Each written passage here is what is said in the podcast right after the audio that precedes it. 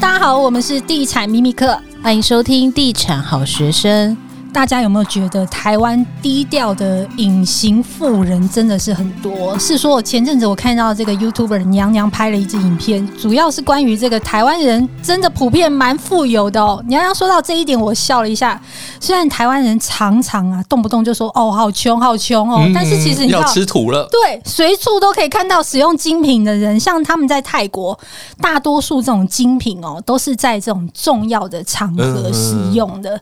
他说平常呢。真的，他们泰国人哦，差一点就是把这个精品当做佛像供在这个神位上，你知道吗？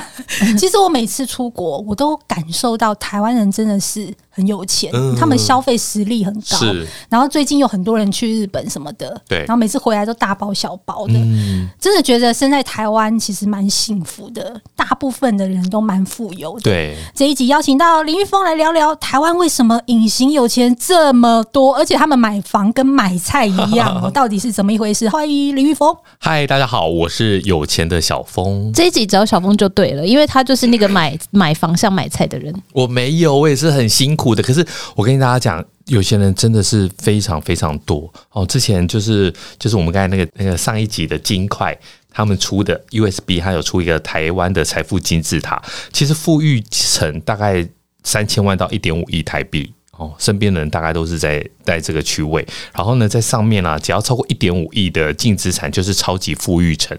身边很多很多这样的朋友，然后呢，他们买房子都是买一栋一栋。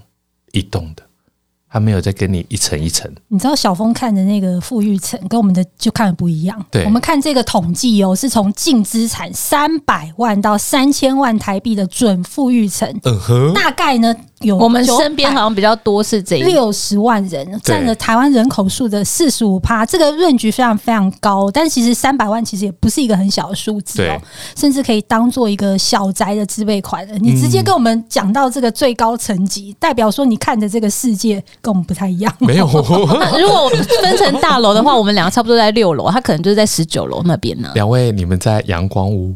好过分啊！是，好过分，赶快帮我拔开。好，就是去年也有机构统计哦，二零二三年全球富豪，就是全球财富报告指出，台湾人在全球最富有国家中排名是世界第五。仅次于新加坡，每个台湾人平均拥有的净金融资产大概是四百八十二万台币，哎、欸，相当的惊人。是，你怎么看台湾这一群有钱人？我觉得台湾有一件事情做得非常好，就是你去其他的世界各地去采访或工作，很多时候你会看到贫富差距很可怕，尤其是。东南亚有一些国家，我们出了机场，它弄得很漂亮，一出去就有小朋友围着你。然后呢，我看过一个很揪心的一个画面，就是我去他们的 Seven 买东西，然后他给小朋友就是婴儿啊喝的是糖水，就是连牛奶都没有。所以我那时候就帮他买了很多的牛奶给他，但是给他之后呢，马上又被人家抢走。所以我觉得台湾最好的就是说，我们普遍都算还可以，哈，还不错，这就是台湾最好的一个地方。然后我们身边真的有很多很有钱的人，太多了。然后如果有机会的话，大家可以跟他们多学习，或者是跟他们拿钱，会比较实在。因为我像我有朋友，他就是买隔壁的隔壁的隔壁，他也是把他一栋在这里哦，在隔壁的隔壁的隔壁。就是在那个 S O G O 旁边，他买了一栋，一栋那边买一栋，对，他就就买了一栋，因为他就觉得以后他可能就是可以自己盖，所以呢，身边我觉得台湾有各种各式各样的致富的故事，有些是传产的老板哦，彰化那边，然后去台中期期去买的，然后呢，台北很多做金融做新创的，我身边有两个同学身价大概都一百亿。这个是我们很难想象的。一个是小学同学，然后他也是我的导师，就是我跟他学投资的。白手起家吗？对，他说呃家里算不错，可是呢，他家里应该翻到百亿，其实也是靠他，靠他，然后翻到百亿。然后另外一个同学是大学认识的朋友，他有一天来跟我借钱，我说你怎么会混到这样？你不是要去 Nasdaq，你不是要股票上市吗？他、啊、怎么要跑来跟我借钱？他是真的发达了，就是他做新创公司，后来卖给美国的公司，结果呢，因为你 IPO，你的税一次要打进来，因为你的股票已经兑现了嘛，所以他现在有钱到没钱缴税，所以才来跟朋友借钱啊。那这这是我两个有到百亿身价的朋友。嗯、如果小朋友你现在在听我们这个节目的话，对你班上同学好一点。因为可能就有这个这一集的知识点来的好奇怪，就是要对同学好一点。真的，身边的有钱人实在是太多了。那其实我们入行这么多年，也看过很多那种低调的有钱人。之前我们好朋友就是跟邻居闲聊，就是对方透露最近买了一间房子哦，一千多万直接付现。嗯，邻居的职业呢是在摆摊卖挖柜。对，其实真的不能小看这些摊贩，这些摊贩他们都是满手的现金。对，这些有钱人他们真是买房跟买菜一样，一出手就是现金付款。小峰有没有听过什么遇到实际的这种案例？用现金买房吗？啊、其实我听到的，我的摊商朋友他们也是这样子现金买房，可是他们是比较辛苦的，因为他们跟银行的往来是不多的，所以呢，他们能做的事情就是跟我一样买黄金，然后存定存，然后所以他们要去买的时候，其实他们的现金买房，他们说别人看起来很帅，但其实是因为他们的贷款不好拉，所以呢，他们就只好用现金去买房，然后。做摊商为什么会有那么多现金？第一个收现金，第二个其实他们都有一个梦想，好，就希望有个自己的店面。那大家为总是希望可以变做店面嘛。那我认识真正最有钱的是修车行啊，真的修车行哦。你想想看哦，欧丘吗？欧丘啊，你看那个修车，他们大概以前我们那个年代，我可能比较年长，那个年代他们说大概三年就可以买个店面呢。哇，三年就可以在民族东路买一个店面呢。然后呢，我有一个朋友，他就是做欧旧，然后修车，然后到最后呢，买了一个店面之后呢，哎，隔壁有在卖，他又买了一个店面。但是他现在有没有在修车？他现在没有在修车，他就是把那些店面租给二手车商就好了，就已经退休了。对，所以我觉得。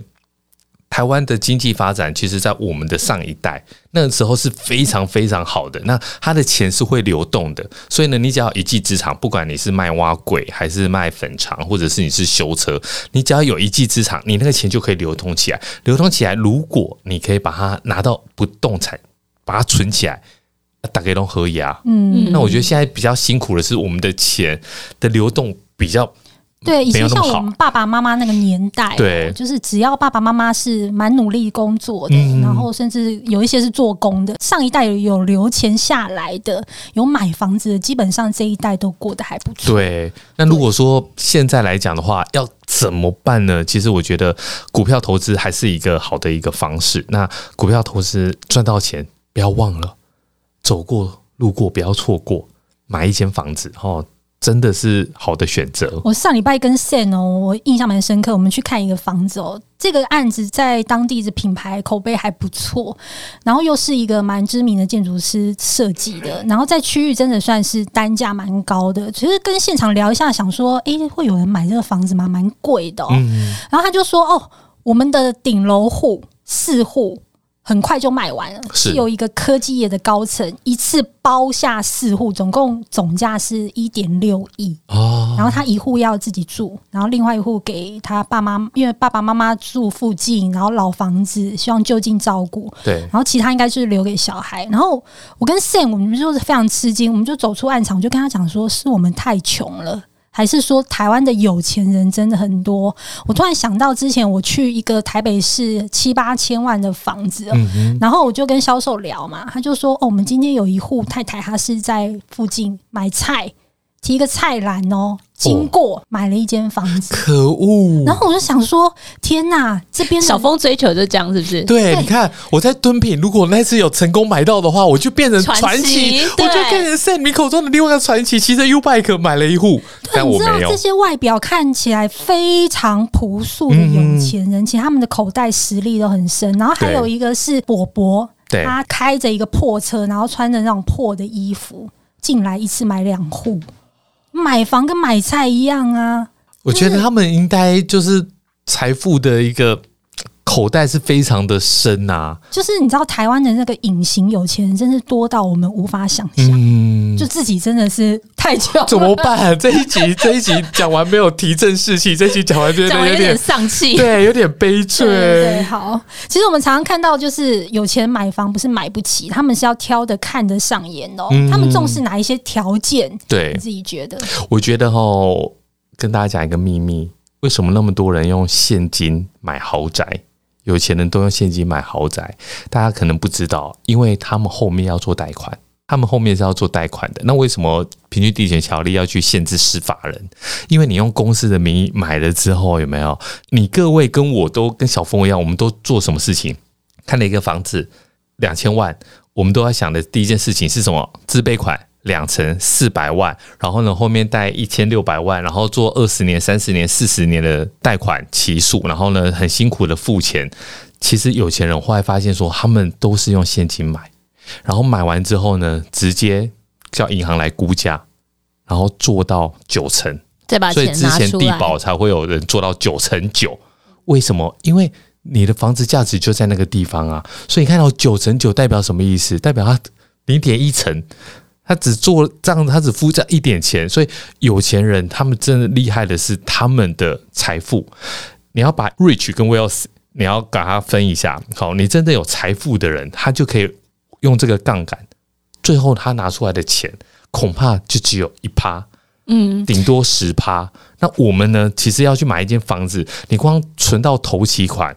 就多么的困难，嗯，所以其实就是高资产人士他们在用钱这件事情跟我们的那个思维是完全不一样。对，像我们之前就有讨论过，就是如果你的资产大概有一百万，你可能会去买一千万的房子。是，那如果要买三千万的房子，你可能就是要有一千万这样。对，但是你如果要买到两亿的房子，你的资产可能就是十亿。嗯，所以它已经不是一个房贷的概念，它已经是一个资产配置的概念。对，所以那个想法是完全跟我们是不一样的一个层级。对啊，但是我们也可以用这个方式回头去看，如果我们有机会用这种方式来过生活的话，可能对我们未来会有蛮好的帮助。可能就是因为压力太大而发疯？不会啦，不会的。我们就是没有办法当有钱人。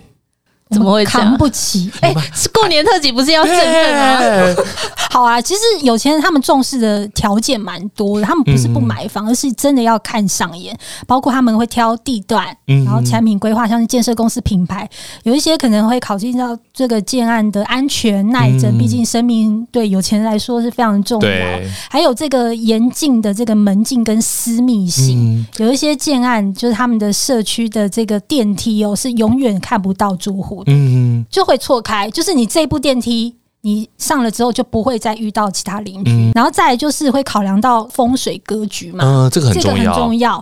然后还有呢，像我们一般人不需要开，我们开车就一一台车嘛，嗯、他们可能需要很多停车位。是我们之前有听过，就是有钱的人，他们就是有在玩车的，他说：“哎、欸，那个我我其实房子是。”够啦，但是我的车位就不够，因为我必须要放我很多台车，我很需要车位，能不能卖车位？好好哦，对，这个就很羡慕。然后在有钱人，他们可能希望说他们的装潢是很有想法，所以他们会选择毛坯屋，嗯，因为他们一定会重新、欸。真的，这个是是基本配备，我没看过有钱人去买人家装潢好。越越好的钱，就是通常就是越不会给标配，有可能会变成提货券，嗯、或者他就是做毛坯。对，这个很重要。然后其实我看。看过最厉害的是，他是要看大风水的。怎么看？他们在建商拿到地的时候，就会去找这些有钱人。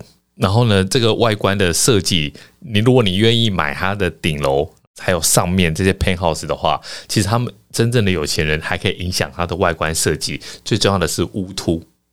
顶楼的屋突要戴官帽，啊，对，所以所以这些有钱人其实他们我不知道是不是真的是有用啊，但是他们家富了这么多代，我觉得应该是真的是可以吧。可是人家说陶朱影园的风水很奇特啊，所以你看你他销售户呢，销售几户？请抢答，但是真的很贵。对，买不起再算，我们现在买不起。但是再度呼吁他，让我们进去看看。对啊，让我们看看。但是后面的那个啊，大家去看那个库斯啊的时候啊，回头去看一下，他后面的大国美又来了。